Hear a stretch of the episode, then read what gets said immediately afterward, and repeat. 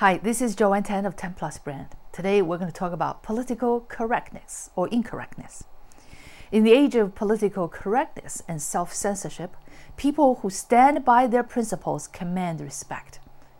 Don't be afraid of being labeled as politically incorrect or being cancelled or even attacked. That's not how a healthy democracy and a free society function.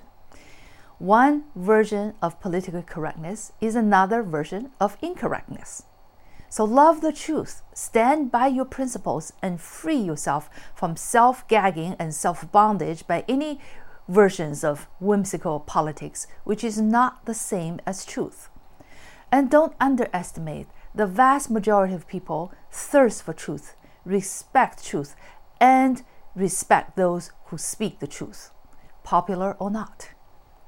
Both our adversarial legal system and our two party system are set up to serve the truth, not vice versa.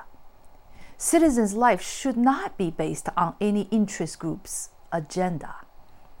When you are not speaking your mind, you give your power away. Therefore, don't undermine your own power.